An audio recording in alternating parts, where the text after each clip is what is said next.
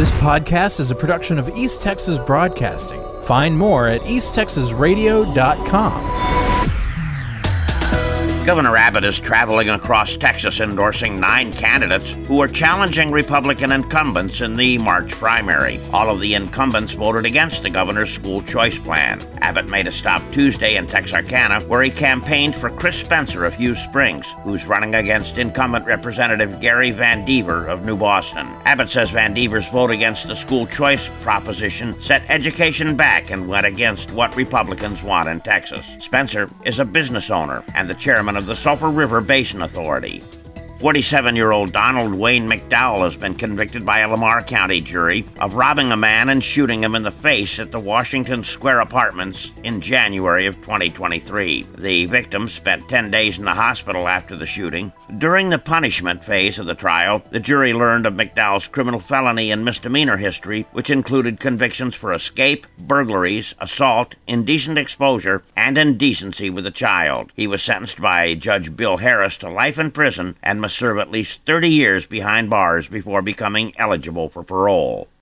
By a 9 to 3 vote, the Oklahoma Senate Education Committee has approved a proposal that would limit when public schools can have virtual instruction days. The legislation mandates that remote learning can only be used when there is inclement weather, inadequate staff due to illness, or issues with building maintenance. The bill now goes to the full Senate for consideration.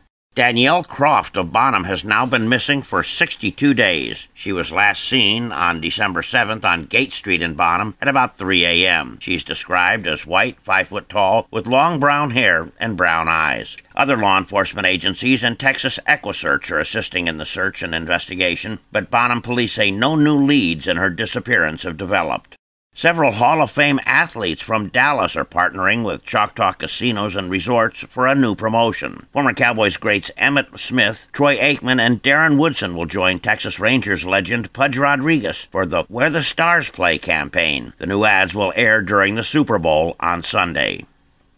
Bond has been set at $50,000 for a 20 year old Mount Pleasant man charged with aggravated robbery. Davery Gilbert is also charged with unlawfully carrying a weapon and possession of a controlled substance. Bond on those charges totals $6,000. He was also charged with two misdemeanors and remains in the Titus County Jail.